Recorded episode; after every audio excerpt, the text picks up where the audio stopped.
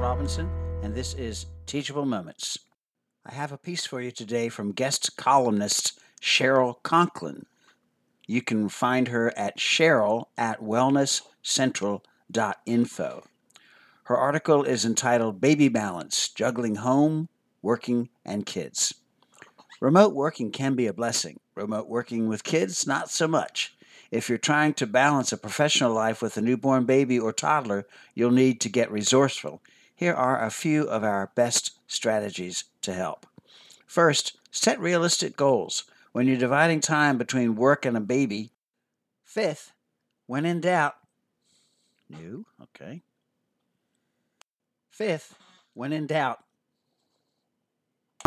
try to set more realistic targets so as not to invite feelings of disappointment and frustration. This could mean segmenting larger projects into smaller, more manageable tasks and setting new, attainable standards of quality. With the right compartmentalization, you may even find you're achieving more in the aggregate. Second, be comfortable. Considering the range and variety of tasks you're spreading yourself over throughout a day, it pays to pick clothes in the morning that you know will be comfortable.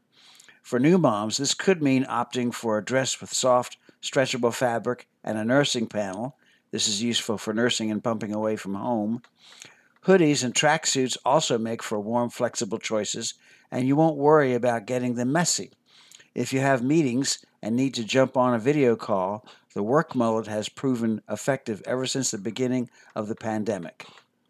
So third, let's talk about toy management. One of your best assets when it comes to juggling working and parenting are the toys your child can play with independently. It's important, therefore, to think strategically about when you're providing access and to which items.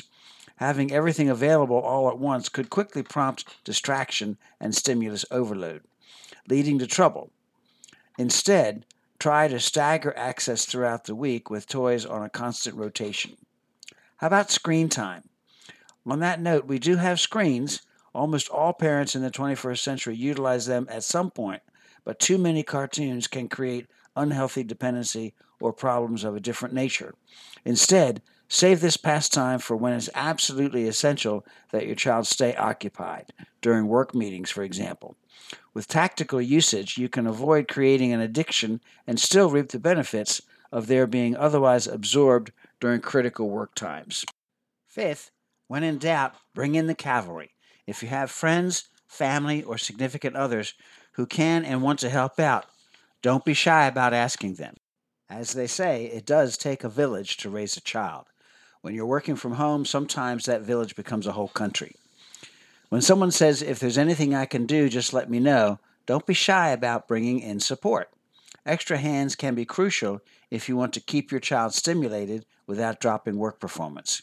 If you don't have anyone available in your immediate social circle, it can sometimes be worth hiring extra hands, such as cleaners, to carry out the menial tasks and lighten the load while you take care of business. Finally, prioritize. Ultimately, your kids are your priority. If you're overloaded with work, you may need to plan in advance when and how you'll spend time with the children. Use your active listening skills to understand their feelings and then problem solve with them to come up with doable options. This could mean reading bedtime stories, including them in chores, planning days out, or simply joining them for playtime. Prioritizing and a spot of organizing are often the solution for a better work-life balance. Parenting is full-time, whether you go out to work, but especially when you're trying to earn a living at home simultaneously. If you want to manage both and stay sane in the process, you'll need to think tactically about time and plan your routine well in advance. If this article stirs questions of your own, contact me through my website at www.thereformykids.com or email me at johnrobinson00@outlook.com. I'm Dr. Jonathan C. Robinson, licensed clinical psychologist and Christian author of Teachable Moments, Building Blocks of Christian Parenting, and this has been Teachable Moments. Teachable Moments, Building Blocks of Christian Parenting is available online at AmazonBooks.com and in local and national bookstores. More on Dr. Robinson at TMCPINC.com.